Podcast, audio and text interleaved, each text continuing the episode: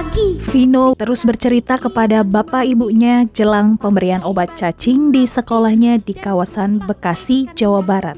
Pemberian obat itu diberikan sekitar satu bulan setelah pelaksanaan imunisasi MR di sekolahnya. Siswa kelas 2 SD kota Bekasi tersebut mengaku tidak takut minum obat cacing yang diberikan sekolahnya karena sudah diberitahu sebelumnya jika obat cacing tersebut berasa manis seperti halnya minum obat sirup. Pak, besok Nok mau minum obat cacing di sekolah dengan teman-teman.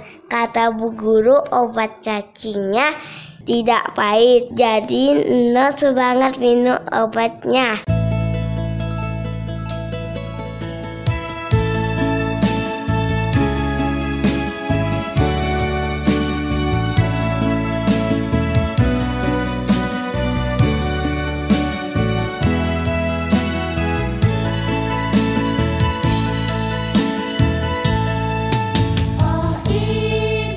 Kepala Sekolah SD Bekasi, Endah mengatakan bahwa program pemberian obat cacing dan imunisasi massal MR merupakan kerjasama dengan Puskesmas Karangkitri, Margahayu, Kota Bekasi.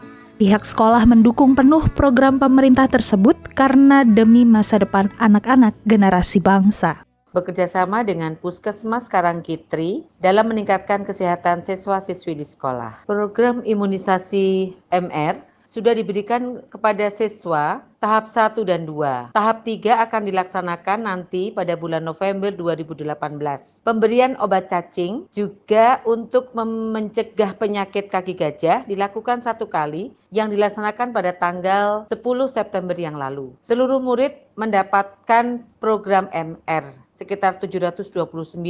Sedangkan untuk pemberian obat cacing, sekitar 11 siswa tidak mendapatkan karena sakit dan tidak masuk. Selama program imunisasi dan pemberian obat cacing berjalan, selalu berjalan lancar dan tidak ada penolakan dari orang tua murid. Karena mereka sadar program ini demi pertumbuhan dan peningkatan kesehatan anak-anak mereka. Dengan program ini, kami berharap anak-anak SD semakin sehat dalam melaksanakan pembelajaran di sekolah dapat melakukan aktivitas di sekolah dengan gembira. Dukungan orang tua sangat kami harapkan, sehingga kegiatan peningkatan kesehatan sekolah yang bekerja sama dengan Puskesmas Karangkitri dapat terwujud dengan baik. Orang tua murid sangat mendukung program imunisasi MR dan pemberian obat cacing dan kegiatan-kegiatan bias yang dilaksanakan Puskesmas Karangkitri. Mereka tidak ada yang komplain, tidak ada yang protes, tetapi malah ikut mendukung kegiatan ini dan mengizinkan putra-putrinya mendapatkan imunisasi. Pemerintah melalui Kementerian Kesehatan menyatakan bahwa angka stunting atau gangguan pertumbuhan anak di Indonesia pada tahap mengkhawatirkan, di mana 37 persen anak di bawah 5 tahun mengalami stunting. Stunting juga dikaitkan dengan perkembangan otak yang tidak maksimal dan menyebabkan kemampuan mental serta belajar buruk. Kesehatan dasar 2013 menunjukkan 37,2 persen. Artinya misalnya 10 anak, kira-kira 4 anak kita itu dengan stunting. Ini sangat merugikan kan? Kita mempunyai dan kita mau bonus demografi. Oleh karena itu, stunting itu perlu menjadi perhatian karena anak yang stunting nantinya akan melahirkan anak yang stunting lagi. Jadi suatu lingkaran yang akan terjadi di sini. Sementara itu di tengah hiruk pikuknya kota metropolitan Jakarta, ternyata masih ditemui adanya anak kekurangan gizi.